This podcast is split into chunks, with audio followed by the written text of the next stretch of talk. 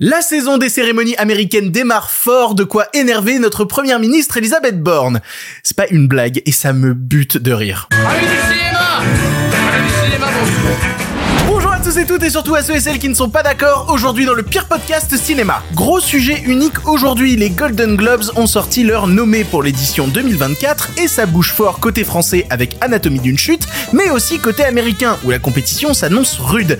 C'est quoi mes pronostics du coup? Dans la version audio, on fera un bilan du box-office de la semaine et dans la version YouTube, on parlera des sorties ciné à ne pas rater dans les salles françaises. Il y aura aussi la question du public, on parle télé-réalité et aussi un film pour finir, Past Le film le plus bouleversant à ne pas rater en salle cette semaine. Et voilà, c'est le pire podcast cinéma avec vous. Eh bien, ça ne va pas être dans la poche.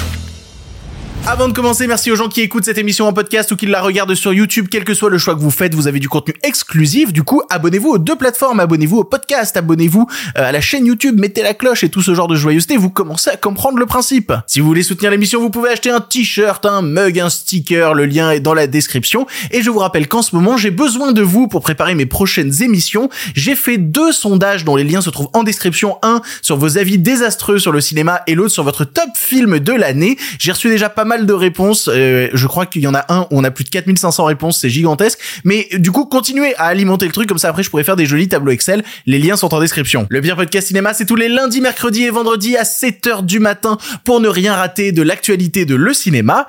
Et on commence tout de suite avec le sujet du jour. Respect et robustesse, Caius C+. Alors, les nouvelles sont bonnes? Ah, ils sont pas de la dernière marée, les nouvelles Moi, je veux du féroce actualité. Certains l'attendent chaque année, d'autres la détestent, la fameuse saison des remises de prix dans le monde du cinéma, entre belles surprises et grosses désillusions. Et si j'ai décidé de prendre autant de temps pour en parler aujourd'hui, c'est que j'ai énormément de choses à dire autour du sujet des Golden Globes, mais aussi des Golden Globes de cette année. Il y a beaucoup de trucs à décrypter. Les nommés pour les Golden Globes édition 2024 viennent de sortir, et avant même de commencer, petite remise en contexte, parce que j'ai reçu beaucoup de questions qui me demandaient c'est quoi la différence entre les Golden Globes, les Oscars et tout, je vous explique tout. Les Oscars, ça existe depuis 1929 et c'est géré par l'Academy of Motion Picture Art and Science qui réunit environ plus de 6000 membres qui font tous partie de la production cinématographique majoritairement basée aux États-Unis. Les Golden Globes, eux, ça existe depuis 1944 et c'est géré par autre chose par la Hollywood Foreign Press Association, l'association des journalistes de la presse étrangère à Hollywood, si on le traduit comme ça. On va dire la HFPA pour être un peu plus simple. Elle réunit environ 200 membres qui sont des journalistes ciné qui travaillent aux États-Unis dans des médias américains. Et là, vous devez tilter sur un truc. Attends. Les votants des Oscars, il y en a plus de 6000 et les votants des Golden Globes, il y en a juste environ 200. Oui, tout à fait. La HFPA est régulièrement critiquée sur le fait que c'est un petit milieu d'entre-soi avec des gens qui se connaissent depuis des années, avec très peu de nouveaux venus. Et de toute manière, c'est compliqué de rejoindre la HFPA parce qu'il te suffit que un seul membre vote contre et ton, ton adhésion est refusée. Du coup, bah, tu te retrouves avec euh, bah, juste les mêmes gens qui, qui parlent entre eux et qui restent entre eux. Et je sais pas si vous savez comment marche la saison des cérémonies euh, de remise de prix de films aux États-Unis, mais il y a un énorme côté lobbying qui se met en place, où les studios vont tout faire pour bourrer le crâne des différents votants des différentes cérémonies avec leurs films, soit pour que les films à la fin se retrouvent sélectionnés, soit même primés. On appelle ça faire campagne, et c'est plutôt logique de la part des studios de cinéma, parce que être ne serait-ce que sélectionné aux Golden Globes ou même aux Oscars, déjà, bah, c'est une belle récompense, c'est une belle reconnaissance du travail, soit des gens qui ont fait le film, soit des gens qui ont fait du lobbying pour que le film se retrouve à cet endroit-là, mais aussi et surtout, c'est un gigantesque coup de pub niveau carrière. Puis, il faut le dire aussi, il y a ce petit côté-là, les Golden Globes, c'est toujours avant les Oscars, et donc ça centre, influence un petit peu entre cérémonies. T'as des trucs qui vont être nommés aux Golden Globes, ça va leur donner un coup de projecteur, et après les Oscars vont réfléchir eux aussi à leur tour à est-ce qu'on nomme ce film ou pas. Ça permet de montrer à quel point les films sont hype en ce moment. C'est du jeu d'influence. Et parfois, ça va trop loin. Et les Golden Globes, niveau polémique, sont bien au courant que des fois ça va trop loin. Je vous encourage à jeter un coup d'œil sur Wikipédia à la liste des polémiques qui entourent les Golden Globes. J'ai pas assez d'une émission pour toutes les traiter. Mais je sais que personnellement, quand j'étais assez jeune cinéphile, la première fois où je me suis posé des questions euh, sur le côté euh, clean ou pas des Golden Globes, c'est quand avait été nommé le film The Tourist, qui est euh, une bien belle merde, il faut, il faut le dire quand même, et qui s'était retrouvé aux Golden Globes, on sait pas trop comment, bah si, on sait comment, par le lobbying et les jeux d'influence des studios. À peu près à la même époque, il y avait eu un gros débat aussi sur le fait que, alors, il faut expliquer ça aussi aux Golden Globes, euh, t'as les films qui sont séparés en deux catégories. C'est pas juste meilleur film, t'as meilleur film dans la catégorie drama et euh, meilleur film dans la catégorie musical ou comédie. Ça a toujours fonctionné comme ça les Golden Globes. C'était les deux genres majoritaires à une époque dans le Hollywood des récompenses, mais parfois maintenant ça a des vraies limites quand notamment des films comme Seul sur Mars de Ridley Scott s'est retrouvé dans la catégorie comédie. Euh, ouais, déjà ça a interrogé pas mal les gens. Et la plus grosse controverse concernant les Golden Globes, elle a eu lieu il y a deux ans quand la chaîne de télé qui diffuse les Golden Globes NBC a décidé de ne pas diffuser la cérémonie suite à un boycott massif de toute une part d'Hollywood vis-à-vis euh, ouais de vrais problèmes à l'intérieur de la HFPA, notamment dans le fait qu'il y avait zéro diversité parmi les votants et même que s'exprimait régulièrement un certain racisme envers les personnes noires et les personnes asiatiques et surtout que ça se cachait pas trop de recevoir d'énormes pots de vin pour mettre en avant tel ou tel film. C'était un peu à la vue de tous. Bref, j'en ai vu des sales réputations, mais les Golden Globes à ce niveau-là, c'est un peu des champions. Depuis trois ans et toutes ces polémiques, il y a eu un véritable vent de changement à l'intérieur des Golden Globes et de la HFPA qui a entrepris de nombreuses réformes pour changer de l'intérieur tout le bordel qui s'y trouvait. Je vais pas toutes les détailler, mais déjà, en gros, ils ont varié les votants qui étaient à l'intérieur de la HFPA, parce que oui, je vous disais, c'est que des journalistes ciné étrangers, mais en fait, en creusant un peu, on s'est rendu compte que dans les 200 membres, il y avait genre un bodybuilder, il y avait une ancienne Miss Univers, c'était un peu la foire à la saucisse en vrai. Et ils ont aussi instauré une nouvelle politique liée au lien entre votants et studios, à savoir que ben si jamais on t'offre en tant que votant deux semaines de voyage tout frais payé sur un tournage, bah tu dis non parce que bah, ils essayent un peu de t'influencer là en fait. Les Golden Globes ont été rachetés par une nouvelle prod, la NBC a accepté de signer un nouveau contrat de diffusion et l'année dernière, c'est l'humoriste Gerard Carmichaels qui a ouvert la cérémonie en tapant assez salement sur le comportement de la HFPA. Il notamment permis de déclarer qu'il savait très bien que s'il était présentateur cette année, c'était juste pour être le noir de service dans une cérémonie qui n'avait jamais été présentée par une personne noire en 79 ans d'existence et qui n'avait jamais même compté dans son comité de votants une seule personne noire avant la mort de George Floyd. C'est dispo sur internet, allez jeter un coup d'œil. Déjà que les discours de Ricky Gervais aux Golden Globes, c'était quelque chose. Celui de Gerard Carmichael dans le contexte politique de l'époque, c'est vraiment très drôle. La cérémonie va vers le mieux. C'est pas toujours parfait parce que bah c'est les États-Unis et les États-Unis le lobbying, le trafic d'influence, bon bah c'est un peu une option au bac, mais disons que c'est mieux qu'il y a trois ans, et ce sera peut-être encore mieux dans trois ans. C'est sur une pente ascendante. Voilà, c'était la présentation la plus courte que je pouvais faire sur les Golden Globes.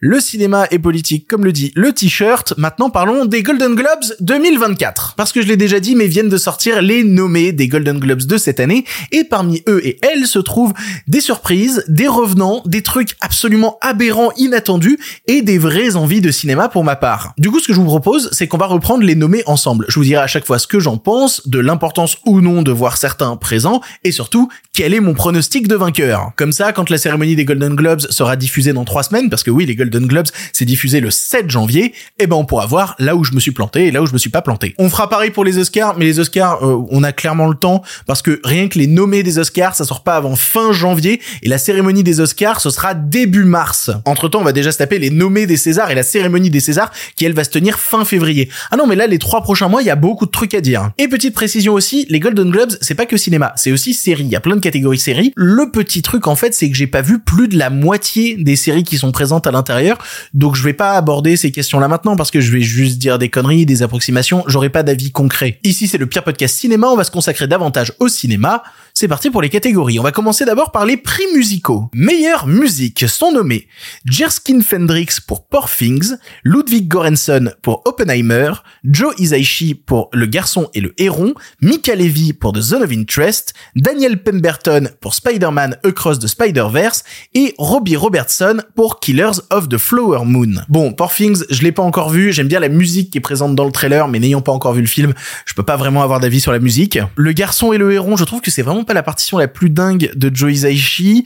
Euh, pareil pour The Zone of Interest, je trouve que la musique crée une vraie ambiance importante, mais j'aurais plutôt à solliciter là-dessus le travail du son que le travail de la musique. Et Daniel Pemberton, oui, bon, la musique de, de Cross the Spider-Verse, elle tue, mais je suis pas sûr que c'est ça que les votants vont retenir. Non, vraiment, les deux qui trustent le top pour moi, c'est Killer of the Flower Moon avec sa partition blues qui tue tout le long, ou Oppenheimer qui est avec une musique ultra marquante qui fait vivre le film, c'est littéralement la musique qui le rythme. Je pense que mon pronostic va partir sur Oppenheimer. Pronostic Oppenheimer pour meilleure musique. Meilleures chansons sont nommées Bruce Springsteen avec Addicted to Romance dans She Came to Me, Dance the Night euh, qui est chanté par Dua Lipa dans le film Barbie, I'm Just Ken chanté par Ryan Gosling dans Barbie, Peaches chanté par Jack Black dans Super Mario Bros le film, Road to Freedom de Lenny Kravitz dans le film Rustin et What Was I Made For de Billie Eilish dans le film Barbie. Du coup, sur les cinq nommés de la catégorie musique, il y a trois nommés qui viennent du film Barbie. Bien joué. Je me permets juste cette petite parenthèse, mais j'espère que ce sera les mêmes nommés aux Oscars, parce qu'il y a une règle en fait aux Oscars qui est que si t'es nommé dans la catégorie meilleure chanson, tu dois venir performer la chanson en live. Et donc ça voudrait dire qu'on va se retrouver aux Oscars avec Jack Black déguisé en dragon qui va monter sur scène pour chanter Peaches. Et ça, ça vaut tout l'or du monde. Après de là à recevoir un prix, Bon, Peaches, la chanson est rigolote, mais c'est fait pour être la chanson du méchant de base, une chanson qui est pas très bien en plus. Ouais, je, je vois pas gagner le prix. J'ai envie de dire que le gagnant sera Billie Eilish, Billie Eilish qui a déjà eu quand même pas mal de prix pour ce qu'elle avait fait à l'époque sur euh, James Bond avec No Time to Die. Mais euh, ouais, non, vraiment, je trouve le morceau de Billie Eilish magnifique. Je crois juste qu'il est possible que les trolls votant euh, aux Golden Globes décident de voter pour I'm Just Ken. Vous savez quoi? Je vais garder le choix de la raison. Pour moi, sera gagnant de meilleure chanson What Was I Made For de Billie le prix cinématique and box office achievement, qui est un prix de merde. Voilà, je tiens à le dire maintenant. C'est une catégorie qu'ils ont rajouté cette année euh, aux Golden Globes. C'est une catégorie de merde qui ne sert qu'à sélectionner les films qui ont bien marché au box office. C'est juste une excuse pour faire plaisir à trois studios qui reçoivent jamais de prix parce que leurs films, ils font beaucoup d'entrées, mais ils sont pas bien. C'est juste ça, l'existence de ce prix-là. Ils l'avaient fait la même au César et ils ont arrêté de le faire au bout d'un moment parce qu'ils se sont rendu compte, putain, on va quand même pas remettre un prix à Philippe de Chauvron pour qu'est-ce qu'on a fait au bon Dieu. Là, aux US, c'est juste une bonne excuse pour nommer des Marvel autre part que dans la catégorie des prix techniques, c'est la tristesse. Euh, qu'est-ce qu'on a à l'intérieur? Barbie, Guardian of the Galaxy 3, John Wick 4, Mission Impossible, Oppenheimer, Cross the Spider-Verse, le film Super Mario Bros ou Taylor Swift. J'ai même pas envie de faire un prono tellement je trouve ce prix con. Allez, euh, Barbie. Ce sera Barbie.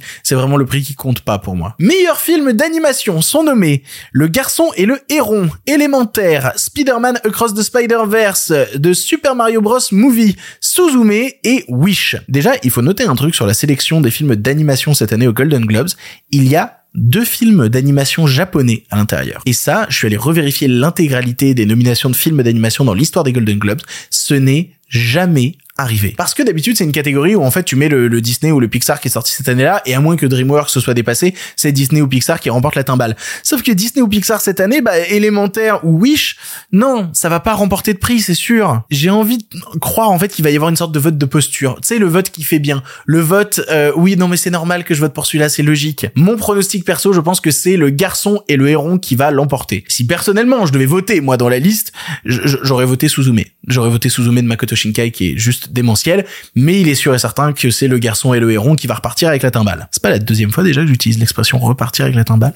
J'ai un doute. Meilleur film qui n'est pas en langue anglaise. Et là, on arrive au cœur du sujet. Sont nommés Les Feuilles Mortes, Yo Capitano, Past Lives, Society of the Snow, The Zone of Interest et Anatomie d'une chute. Bon, déjà bravo Zone of Interest, uh, You Go Boy, c'est un de mes films préférés de l'année. Évidemment que je suis trop heureux de le retrouver là. J'ai un plaisir presque logique à le retrouver dans cette catégorie. Il aurait pas été que ça m'aurait étonné. Je suis très heureux aussi de voir le film Past Lives nommé, mais je m'interroge un peu sur le côté film non anglais. En fait, c'est d'habitude la catégorie un peu film en langue étrangère, et je comprends pas forcément qu'il se retrouve là, parce que oui, ok, le film est à moitié en coréen, mais c'est quand même un film qui a été fait avec des capitaux américains. C'est bizarre de le retrouver dans cette catégorie, mais c'est super, super. On en reparle en fin d'émission. Je vais pas commenter non plus des films comme Yo Capitano, euh, qui est pas encore sorti, ou un film comme Les Feuilles Mortes, parce que oui, il est sorti en France, mais moi ici je l'ai raté. Ça fera partie des films que je n'aurais pas vu en cette douce année 2023. Voilà, j'en ai vu plein d'autres. Non, l'éléphant au milieu de la pièce, c'est Anatomie d'une chute et nommé. C'est une décision logique. Le film est en train de rafler énormément de prix aux États-Unis. Il a gagné la Palme d'Or.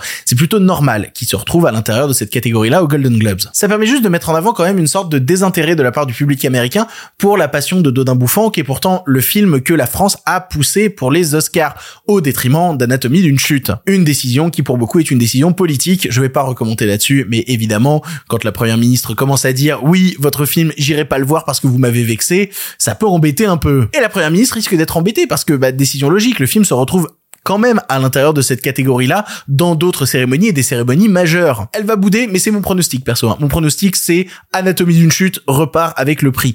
Je serais votant, bien entendu, que j'aurais voté The Zone of Interest, mais je pense que le choix logique est que c'est Anatomie d'une chute qui va gagner. Et je pense que si on s'est plaint du discours de Justine Trier à l'époque de la Palme d'Or, oh, on n'est pas prêt pour les discours qu'elle veut faire aux US Oh, on n'est pas prêt du tout. On, ça va être rigolo. Oh, on va rigoler. Mais ce sera peut-être pas son seul discours. Avant d'en parler, passons aux comédiens et aux comédiennes. Meilleur acteur dans un second rôle sont nommés Willem Dafoe dans Poor Robert De Niro dans Killers of the Flower Moon, Robert Downey Jr. dans Oppenheimer, Ryan Gosling dans Barbie, Charles Melton pour May December ou Mark Ruffalo dans Poor. Je vais me laisser une cartouche pour changer mon pronostic au cas où parce que bah, j'ai pas encore vu Poor il sort ce vendredi au Québec, du coup j'aurai l'occasion de le voir à ce moment-là. Ça va peut-être un petit peu changer mon avis sur la question. Pour rappel d'ailleurs, Poor il sort en France le 17 janvier, soit 10 jours après les Golden Globes. Falloir patienter. Là, en vrai, je suis dans une hésitation parce que de base, je serais allé sur De Niro pour récompenser euh, sa carrière, son talent chez Scorsese, etc. Mais le truc, c'est que De Niro, il a déjà deux Golden Globes et notamment un qui récompense déjà euh, l'entièreté de sa carrière. Il avait eu le Cecil B2000 Award. Ensuite, j'aurais dit Robert Downey Jr. parce que euh, il a passé des années enfermé chez Marvel. Du coup, le retrouver dans un truc qui est un rôle plus sérieux chez un auteur et tout, ça peut donner envie de lui filer une statuette. Non, en vrai, mon pronostic, ça va être Charles Melton pour May December parce que alors déjà, il est incroyable dans ce rôle. Et puis parce qu'il a déjà reçu 5 prix pour le film dans d'autres euh, remises de prix. C'est un peu le choix logique. Euh, En plus, May December, c'est super. Je l'ai déjà vu parce qu'au Québec, il est sorti sur Netflix le 1er décembre et en France, il faudra attendre fin janvier pour sa sortie en salle. Ouais, non, Charles Melton dans un rôle qui est complexe de, de, de ce mec-là qui a commencé à date une, une nana qui avait 40 piges quand lui en avait 13. Il y a toute une histoire euh, autour de ce film vraiment qui est tirée en partie d'une histoire vraie américaine. Je pense qu'il va recevoir le prix. Meilleure actrice dans un second rôle sont nommées Emily Blunt dans Daniel Brooks dans La couleur pourpre, Jodie Foster dans Nayad, Julianne Moore dans May December, Rosamund Pike dans Saltburn et Davin John Randolph dans The Holdovers. Je m'étonne un peu de voir Julianne Moore dans la catégorie meilleur second rôle parce que le film justement May December essaye de mettre en avant le fait que on met au même niveau Nathalie Portman, Julianne Moore. Du coup, là, qu'il y en ait une qui soit nommée dans la catégorie premier rôle et l'autre second rôle, je suis un peu étonné pour être honnête. Mon choix de cœur irait sur Emily Blunt dans Oppenheimer qui a un rôle qui a été beaucoup critiqué où elle arrive quand même à insuffler énormément de choses à l'intérieur sur son rapport à la tromperie, sur son rapport à- au travail, sur tout ce genre de trucs. Elle arrive quand même à apporter quelque chose de bien plus intéressant que ce que beaucoup de commentateurs ont voulu dire de ce rôle-là. Mais le choix de la raison, je pense que ouais, ce serait plutôt mon pronostic, ce sera Davin Joy Randolph pour le film Winter Break en France qui s'appelle The Holdovers et qui a un rôle passionnant de cette femme endeuillée qui a perdu son gamin pendant la guerre du Vietnam et qui essaie de se reconstruire en travaillant dans la cuisine euh, d'un pensionnat aux États-Unis. Bref, c'est vachement bien The Holdovers, j'en ai parlé dans une précédente émission. Elle a déjà reçu des prix, je pense qu'elle en recevra encore un aux Golden Globes. Meilleur acteur dans un film musical ou une comédie, Nicolas Cage pour Dream Scenario, Timothée Chalamet pour Wonka, Matt Damon dans Air, Paul Giamatti dans The Holdovers, Joaquin Phoenix dans Beau is Afraid, Jeffrey Wright dans American Fiction. Petit truc drôle d'ailleurs, c'est la seule fois où vous retrouverez Beau is Afraid à l'intérieur des Golden Globes, c'est pour nommer Joaquin Phoenix et pas du tout le film. Mais j'aimerais revenir sur un autre détail qui me marque beaucoup sur cette catégorie et me rend très heureux. Ça va être mon prono d'ailleurs, vous allez voir. Nicolas Cage est nommé pour Dream Scenario. Est-ce que vous savez combien de temps ça fait que Nicolas Cage n'a pas été nommé dans une cérémonie de prix majeure type Golden Globes ou Oscar? Ça fait 21 ans. Nicolas Cage avait été nommé à l'époque en 2003 pour euh, sa performance dans le film Adaptation de Spike Jones. Si vous connaissez pas Spike Jones, c'est quand même le réalisateur de Her et en plus le film est écrit par euh, Charlie Kaufman qui a notamment euh, aussi écrit Eternal Sunshine of a Spotless Mind. Normalement, j'ai cité deux trois trucs qui devraient vous intéresser. Vous devez voir Adaptation avec Nicolas Cage. Ça fait depuis 21 ans que Nicolas Cage n'a pas été reconnu par les votants de quelques cérémonies que ce soit. Et c'est quand même terrible parce que oui, sa carrière a été en dents de scie, mais quand on essaye de prendre un peu de recul, ça veut dire que depuis la dernière fois où il a été nommé, il y a eu le temps d'avoir un gamin qui naît et qui devient majeur aux États-Unis. C'est pour vous dire. Puis en plus que ce soit pour Dream Scenario, c'est formidable parce que alors j'en avais déjà un peu parlé dans l'émission, c'est l'histoire d'un prof loser qui va se retrouver malgré lui à hanter les rêves de la population mondiale et bien entendu, ça va tourner au cauchemar. J'adore le film. J'adore ce film. Si vous voulez l'anecdote la plus sublime là-dessus, euh, Christopher Borgli, le réalisateur de Dream Scenario, a déclaré en interview que s'il avait choisi Nicolas Cage pour jouer dans Dream Scenario, c'est parce qu'il était fan de lui dans Adaptation de Spike Jones. Comme quoi tout se recoupe. Donc mon prono évident, ça va être Nicolas Cage qui en plus a, déclaré il y a quelques semaines à Variety qu'il en avait plus que pour deux ou trois films avant d'arrêter sa carrière. J'espère que la reconnaissance de ses pairs lui donnera peut-être envie de continuer un peu plus sa carrière au cinéma. Meilleure actrice dans un film musical ou une comédie, Fantasia Barrino pour La couleur pourpre, Jennifer Lawrence pour No Hard Feelings, Natalie Portman pour May December, Alma Poisty dans Les Feuilles Mortes, Margot Robbie dans Barbie et Emma Stone dans Poor Things. Alors déjà, je veux juste dire que je suis heureux de voir dans cette catégorie de la diversité internationale, de voir la comédienne principale des Feuilles Mortes d'Akiko Smikey se retrouver nommée aux Golden Globes, c'est quand même super. Non, le, le vrai combat, il va se situer, je pense, entre Natalie Portman et Emma Stone, parce que c'est, je pense, les deux propositions les plus marquantes de la liste. Et non, ce sera clairement pas pour Margot Robbie. Si Margot Robbie reçoit un prix pour son rôle dans Barbie, ouais, non, non, il y a quand même un truc bizarre qui se passe. Le rôle est quand même giga con. Après, Margot Robbie, c'est la seule qui a pas de Golden Globes. Euh, Nathalie Portman, elle en a déjà deux pour Black Swan et pour Closer. Et Emma Stone, elle l'avait eu à l'époque pour La La Land. Alors qu'en comparaison, voilà, Margot Robbie a été nommée plusieurs fois pour euh, Scandale, elle avait été nommée pour euh, Babylone et elle a jamais eu le prix. Vous savez quoi? Je vais imaginer que la HFP est pas si con et je vais dire que ce sera Emma Stone pour Poor Things. Voilà mon pronostic. Et si c'est Margot Robbie, c'est un scandale parce que bah déjà elle avait beaucoup plus à bouffer dans les autres rôles où elle avait été précédemment nommée. Puis même elle avait jamais été nommée pour euh, Once Upon a Time in Hollywood. Elle avait pas été nommée à l'époque pour euh, Le Loup de Wall Street. Il y a plein de trucs où elle a pas été nommée qu'elle mériterait plus d'avoir que Barbie quoi. Meilleur acteur dans un film dramatique. Bradley Cooper pour Maestro, Leonardo DiCaprio dans Killers of the Flower Moon, Coleman Domingo pour Rustin, Barry Keoghan pour Saltburn, Killian Murphy pour Oppenheimer et Andrew Scott dans All of Us Strangers. Je vois personnellement deux contenders principaux se distinguer du lot, à savoir Cillian Murphy pour Oppenheimer et Bradley Cooper pour Maestro. Leonardo DiCaprio, c'est bon. Oui, il y a eu toutes les histoires à l'époque. Tu l'as eu ton prix, Léo. C'est bon. C'est pas parce que tu t'es mis une patate dans la bouche dans Killers of the Flower Moon que tu vas l'avoir. Calme-toi, frérot. Après, il y a eu des polémiques euh, quand même concernant le film Maestro, notamment sur le visage grimé, euh, vieillissant de Bradley Cooper, qui serait un cliché un peu anti-juif. De...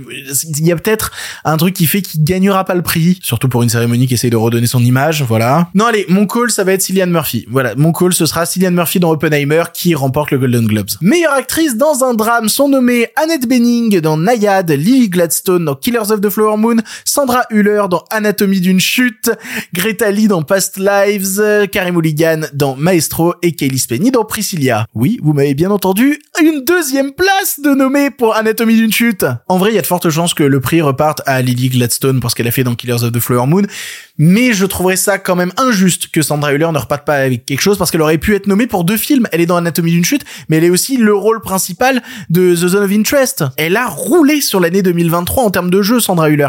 Elle mériterait d'être récompensée. Après, les Golden Globes aiment bien récompenser des gens qui jouent des figures historiques, euh, Lily Gladstone, ou notamment par exemple ce que fait Carey Mulligan dans le film Maestro, ou euh, euh, dans le film Priscilla. Voilà, il y a quand même des trucs où tu dis ah ça peut partir sur ça. C'est vraiment une des catégories où j'ai le plus de doutes. Non, vous savez quoi, j'ai envie de rêver, j'ai envie d'avoir de l'espoir. Mon cœur va aller pour Sandra Hüller. Voilà, pour tout le travail fou qu'elle a accompli cette année, je suis pour Sandra Hüller. Encore une fois, mon prono va vers Anatomie d'une chute. On va arriver dans les récompenses très très très importantes. Et on commence par meilleur scénario. Puisque meilleurs scénarios sont nommés Greta Gerwig et Noah Baumbach pour Barbie, Tony McNamara pour Poor Things, Christopher Nolan pour Oppenheimer, Eric Roth et Martin Scorsese pour Killers of the Flower Moon, Céline Song pour Past Lives et Justine Trier et Arthur Harari pour Anatomie d'une chute. Et voilà, une troisième encore pour Anatomie d'une chute. Et c'est là que le twist est vraiment rigolo, c'est qu'au-delà de la catégorie euh, meilleure actrice et euh, meilleur film en langue étrangère, le film ne se contente pas d'être dans les catégories dédiées aux films étrangers. Il commence à rejoindre les catégories principales. Le dernier film à avoir fait ça, c'était Parasite.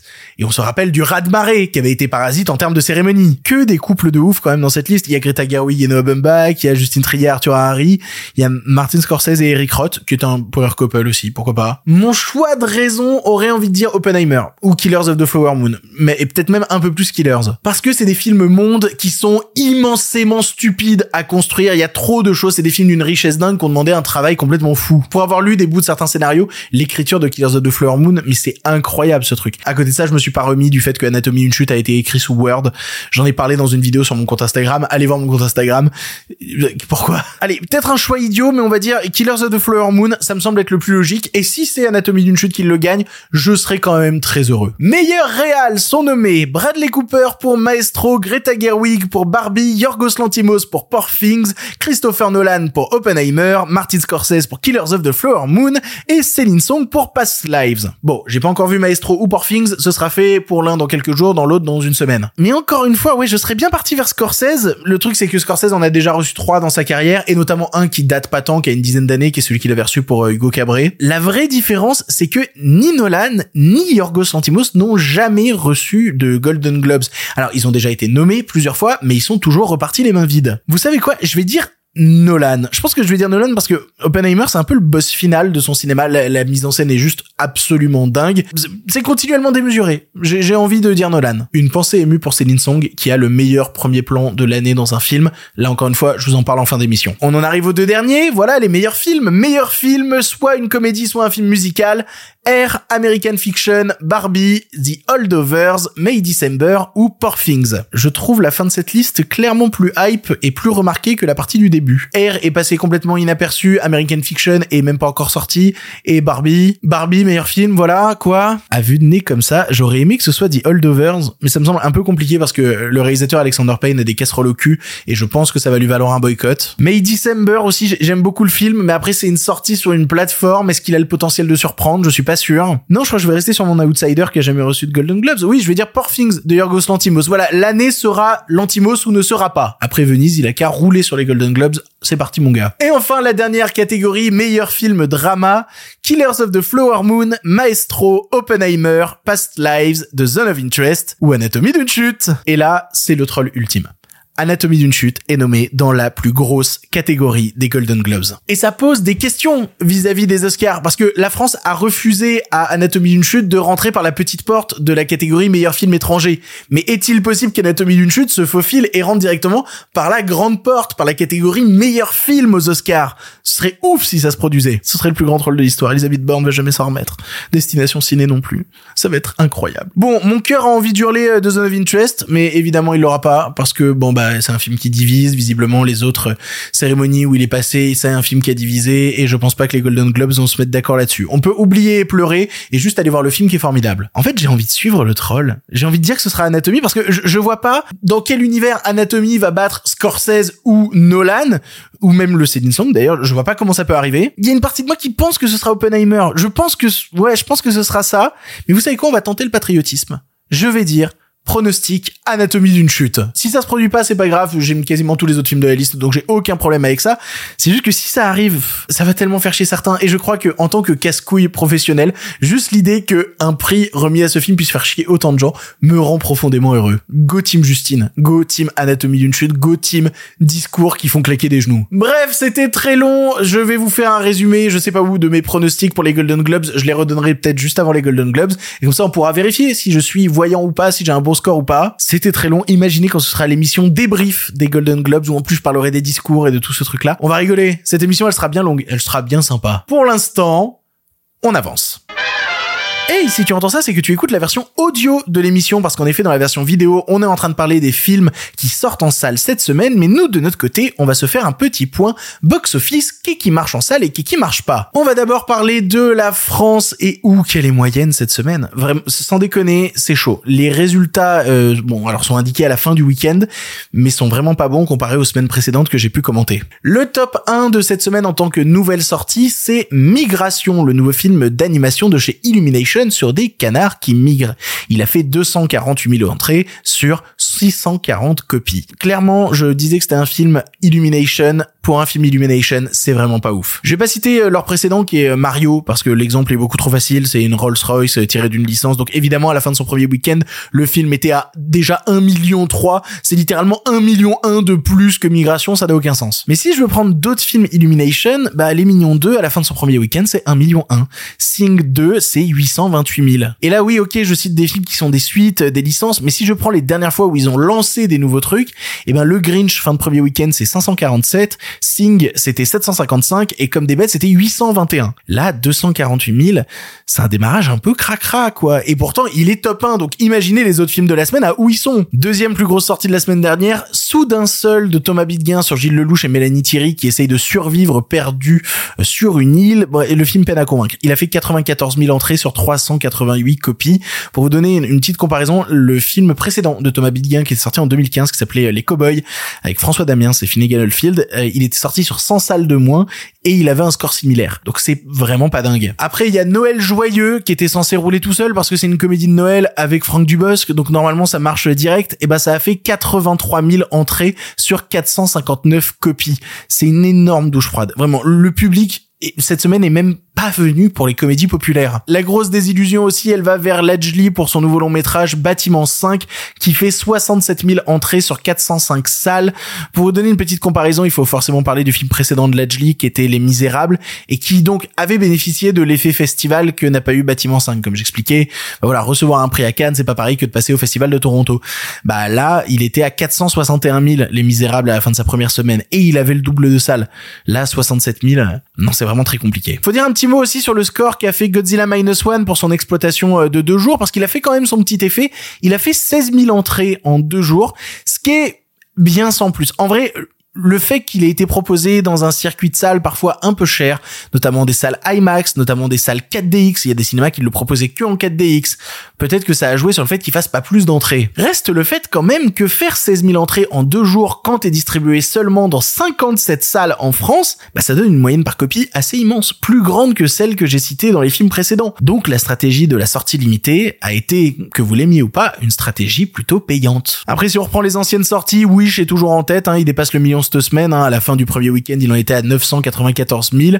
Il continue de faire son chemin. Peut-être qu'il atteindra le million 5, ce qui est quand même impressionnant quand on sait que le film mondialement se plante, mais qu'en France, il continue un peu de séduire le public. Napoléon à côté trace sa route. Il en est à 1 million 3 et La Tresse, qui avait été le gros succès de la semaine dernière, continue d'être un succès. Il en est déjà à 470 000 entrées. C'est une très belle réussite. En résumé, cette semaine en France a été extrêmement pourrie en termes de cinéma. Personne se déplace. Peut-être qu'ils attendent les grosses sorties qui débarquent ce mercredi. Hein. Non, il y a quand même les trois mousquetaires il y a Wonka, il y a un film d'animation pour gamins, il y a des sorties un peu plus autoristes. Il y a quand même pas mal de choses ce mercredi pour essayer de drainer le public. Aux États-Unis, à côté de ça, on a une vraie surprise puisqu'en première place se trouve Le Garçon et le Héron. En effet, le nouveau Miyazaki vient de sortir aux US et prend la tête du box-office. Il a 12 millions de dollars à la fin de son premier week-end et il atteint en plus en même temps un score mondial de bientôt 100 millions de dollars. C'est un peu plaisir de voir que l'animation japonaise est en tête du box-office américain et le box-office américain, en vrai, à ce niveau-là, est un peu étrange depuis quelques temps parce qu'on a quand même, dans les films qui dominent le box-office actuellement, un Miyazaki et un Godzilla, mais un Godzilla japonais. C'est incroyable, j'adore. D'ailleurs, Godzilla est reconduit pour une deuxième semaine de projection sur le territoire américain et donc il en est à 25 millions de dollars pour un total mondial de 50 millions. Le film a déjà atteint plus de trois fois son budget. C'est une très belle réussite pour Godzilla Minus One. Et si je veux citer les gros films à côté, ben Hunger Games, il continue de séduire. Hein. Il a fait plus de 250 millions de dollars dans le monde de quoi donner des idées de possibles suites. Et Wish, comme j'en parlais, bah, c'est un bilan, euh, un bilan d'échec, quoi. Voilà, cuisant 100 millions de dollars pour un budget qui fait le double, c'est des pertes sèches pour Disney. On verra bien si les sorties de la semaine vont attirer un large public dans les salles. Willy Wonka, les trois mousquetaires, ne serait-ce qu'en France, ça devrait un petit peu bouger. Je vous tiendrai au courant dans le podcast de mercredi prochain. Les nouvelles n'étaient pas très fraîches, en effet. Il est l'heure de la question du public. Vous le savez, à chaque émission, je poste une story sur Instagram. Suivez-moi sur Instagram où je dis, eh, vous avez des questions sur l'actualité du cinéma et tout. Et vous pouvez poser des questions et passer dans l'émission. Et aujourd'hui, la question nous vient de C. Clément77 qui demande, Frenchy a-t-il vraiment un intérêt? Oui, j'ai choisi cette question. Oui, l'émission est super longue. Regardez le timer, c'est trop long cette émission. J'ai besoin de me détendre moi aussi. Et effectivement, je me détends fort devant Frenchy. Je rigole beaucoup.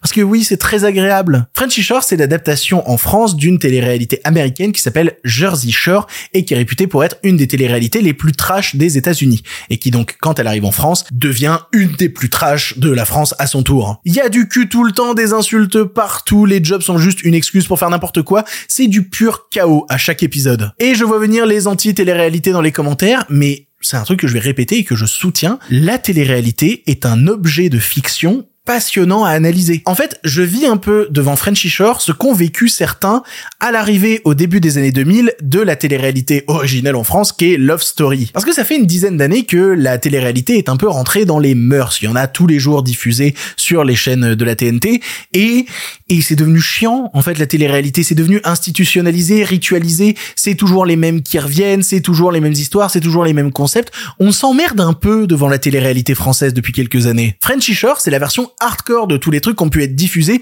sur W9 depuis une dizaine d'années. Et donc ça détonne au milieu du paysage, comme a détonné à l'époque de son arrivée Love Story, qui est venu imposer de nouveaux standards. Et ces standards-là, il peut dire qu'ils ont été dynamités en 20 ans. Je veux dire, Loana dans une piscine, c'est bisounours à côté d'Auriel dans un jacuzzi. Il faut rappeler pour les cinéphiles que, en 2001, les cahiers du cinéma avaient inclus Love Story dans leur top de l'année. Et ce, à côté de films comme Mulholland Drive de David Lynch, Time and Tide de Tsuyark ou même du Eric Romer. On voyait à l'époque des articles comme notamment celui de Libération qui avait comme titre Il y a du Bergman dans Love Story. Et même il y a quelques années, Vanity Fair titrait Love Story est le dernier film de la nouvelle vague. La télé-réalité, n'en déplaise à ceux et celles qui la critiquent sans jamais la regarder, est un objet de fiction assez passionnant, radical dans son expérimentation, et pour lequel je n'ai ni mépris ni adoration. Et je vais pas jouer la posture en mode euh, je regarde mais je sais que c'est nul. Non, je trouve ça pas nul, non. Déjà ne serait-ce que le travail de montage qui est effectué sur un truc comme ça, c'est fascinant à observer. Ça m'amuse beaucoup et pendant une heure, ça me fait oublier que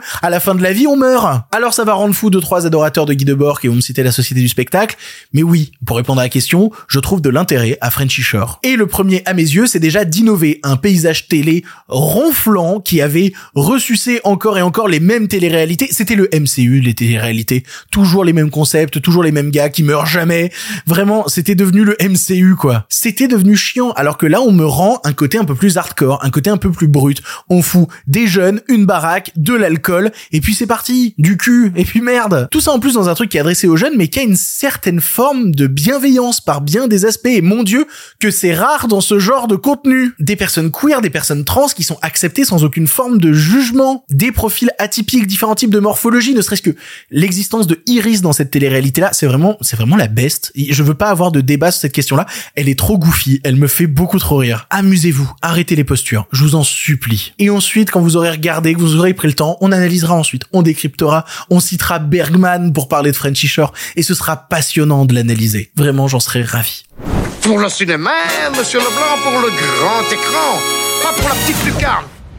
Allez, un film pour finir et on remballe. Vous le savez, à chaque fin d'émission, je vous conseille un long métrage ou non. Et vous savez que le vendredi, dans la prochaine émission, c'est vous. Ah, c'est vous qui passez dans l'émission. Ah, si, je t'assure, toi derrière ton écran, toi derrière tes écouteurs qui écoutent le podcast. Et ben oui, tu peux passer dans l'émission. Et pour ça, il suffit d'envoyer un audio à l'adresse mail lepirepodcastiné@gmail.com, un audio d'environ 3 minutes où tu parles d'un film récent ou non. Et hop, t'as moyen de passer dans l'émission. Si jamais t'as pas retenu le mail, il est inscrit dans la description de cette émission. Et moi, de mon côté, je vais vous parler d'une des sorties de la semaine que j'ai adoré et que je vous conseille très très fort, à savoir Past Lives.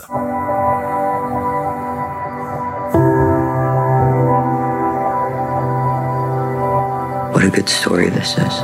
J'ai envie de commencer en parlant d'un détail qui a toute son importance en vérité, c'est le premier plan du film. Au cinéma, la première scène d'un long métrage, on appelle ça un hook. Euh, traduction, un crochet. C'est la scène qui est faite pour accrocher le spectateur et lui donner envie de rester devant le film et dire, OK, j'ai envie de regarder ça. Il y a des hooks brillants, des hooks ratés, des hooks brutaux et il y a celui de Past Lives. Il y a ce premier plan qui est sûrement un des plus efficaces que j'ai vu en 2023. Un plan filmé au loin avec trois personnes accoudées à un bar et on sait pas vraiment quelles sont les dynamiques de relation entre chacun de ces personnages, qui est en couple avec qui, qui discute avec qui. En tout cas, ces trois personnes au bar la discussion a l'air d'être un peu gênante. Sauf qu'au lieu de suivre cette conversation et de savoir de quoi ils sont en train de parler, on entend en off les paroles d'autres gens assis dans le bar qui commentent et essayent de deviner eux-mêmes ce qui est en train de se passer à l'intérieur de cette conversation. Ils imaginent leur vie, ils imaginent leur dialogue, ils imaginent leurs pensées. C'est d'une beauté, mais dinguissime. Et rien qu'avec cette idée-là, le film te dit installe-toi, t'inquiète pas, on reviendra à cette scène-là dans une heure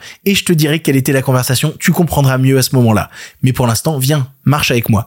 Et moi, je marche avec lui. Parce que Past Lives, c'est un film réalisé par Céline Song et qui raconte l'histoire de deux enfants coréens qui tombent amoureux et dont l'amour va se terminer parce que la famille de la petite doit déménager et s'installer au Canada. Une dizaine d'années plus tard, ils vont se retrouver à distance et échanger via Skype et une dizaine d'années encore plus tard, ils se rencontreront enfin à nouveau en vrai et pourront discuter de tout ce temps passé. Et donc tout le film se base sur ça, sur trois instants de la vie d'un couple qui n'existait pas vraiment parce qu'on n'est pas sérieux quand on est enfant et qui ne pourra pas exister 20 ans après parce qu'il est trop tard en fait, les sentiments sont passés et la vie a fait son chemin. Et c'est magnifique. C'est d'une beauté absolument dingue, Past Lives. C'est un film qui joue continuellement sur les non-dits, ceux qu'on n'a pas dit gamin parce que bah on savait pas comment les exprimer et ceux qu'on peut plus dire adultes parce qu'ils paraissent un peu bêtes, presque trop naïfs. Et la caméra joue avec ça d'ailleurs, c'est continuellement filmer des personnages dans un environnement qui grouille, qui les oppresse, où tu seras jamais à l'aise de pouvoir pleinement développer des sentiments. Et en même temps, malgré le fait que le monde boue autour des personnages,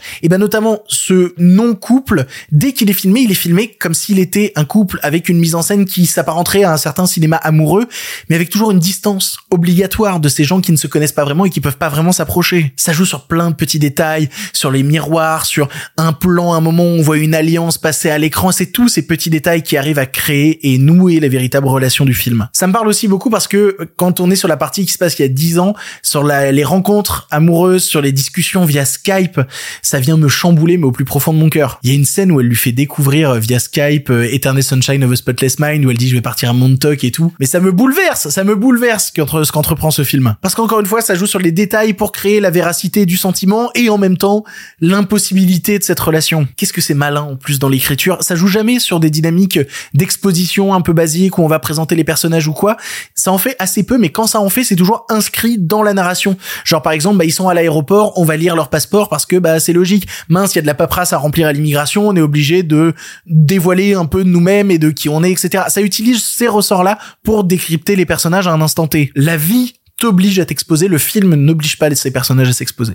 Je trouve ça très beau. Et je spoilerai pas les dernières minutes du film, mais ça m'a brisé le cœur, définitivement. Alors peut-être pas autant qu'un autre film sud-coréen que j'ai vu cette année et qui est, je pense, un poil plus fort que Past Lives, mais dont on parle assez peu, qui s'appelle Soulmate. J'en avais touché un mot dans l'émission, c'est une de mes plus grosses chialades de 2023, Soulmate. C'est magnifique, mais là vous avez Past Lives en salle, foncez voir Past Lives. Vous auriez tort de le rater, parce que déjà c'est très bien, et puis en plus ça va être à toutes les cérémonies de remise de prix de cette année, ayez un sujet de conversation quand même, allez voir ce film, vraiment foncez, et découvrez euh, l'impossibilité d'un rêve.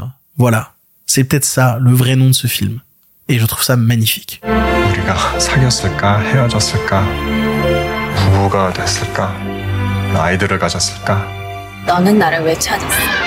C'est ainsi que se termine cette émission du pire podcast cinéma. Merci de l'avoir suivi jusque-là. J'espère que vous allez bien, j'espère que vous êtes heureux ou heureuse et que tout se passe bien en ce doux mois de décembre qui nous conduit inéluctablement vers Noël et des moments familiaux parfois cool et parfois moins cool. Je sais pas où je m'embarque avec ça. Allez voir des films, c'est le plus important. La vie est belle, la vie est douce, la vie est tendre. Je vais bien, là, tout va bien. Euh, j'espère que vous allez bien aussi. Je vous embrasse. On se retrouve vendredi pour la dernière émission de la semaine. Pour l'instant, c'est terminé. Si vous en voulez encore, Non mais oui, bien sûr, mais c'est fini cette histoire là Par contre, euh, la prochaine fois, avec plaisir.